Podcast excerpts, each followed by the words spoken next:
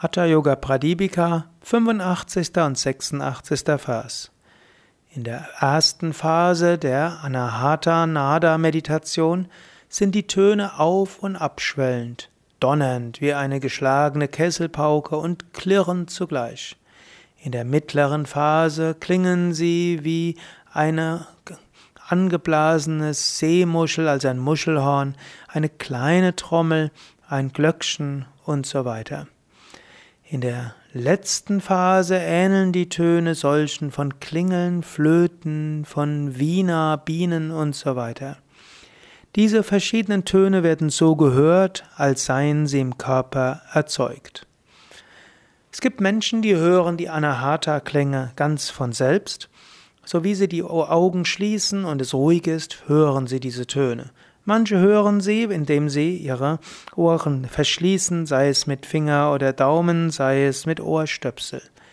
Dann mögen die Töne auf- und abschwellend sein. Und er sagt, am Anfang sind sie relativ laut, können auch klirrend sein. Sehr verbreitet ist auch dieser hohe Summton, wie bei einem Testbild. Dann wird es subtiler, klingeln, Flöte, Wiener, also ein Musikinstrument. Und so werden die Töne immer ruhiger. Indem die Töne subtiler werden, wird auch der Geist noch ruhiger. Das ist also eine Form der Meditation. Falls du Anahata-Klänge hörst, sei auch neugierig und höre, wie sich die Klänge entwickeln. Indem du neugierig bist, wie sich die Klänge entwickeln, entdeckst du immer mehr Abstufungen zwischen den Klängen. Die Klänge werden lauter, sie werden leiser, sie werden intensiver, sie werden schwächer, subtiler und so weiter. Versuche diese zu hören und eventuell zu identifizieren. Wenn dein Geist sehr unruhig ist, kannst du sogar ihnen Namen geben. Ah, jetzt ist es wie eine Flöte. Ah, jetzt ist es wie eine Muschel. Ah, jetzt ist es wie eine Pauke. Jetzt ist wie das Testbild. Jetzt ist da wie eine Flöte. Ah, jetzt sind Bienen. Das ist zwar nicht das Ziel der ganzen Praxis, noch mehr ins Denken und Benennen zu kommen, aber wenn du einen unruhigen Geist hast oder einen sehr aktiven Geist, dann hilft das.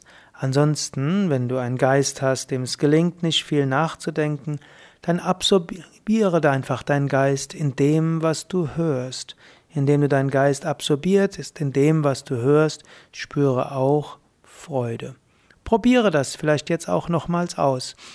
Egal wo du bist, ob du sitzt oder stehst oder liegst, einen Moment lang höre. Und wenn hilfreich, dann schließe deine Ohren mit Daumen oder Zeigefinger, also auf den Ohrknopf drücken oder nutze eben einen Ohrstöpsel.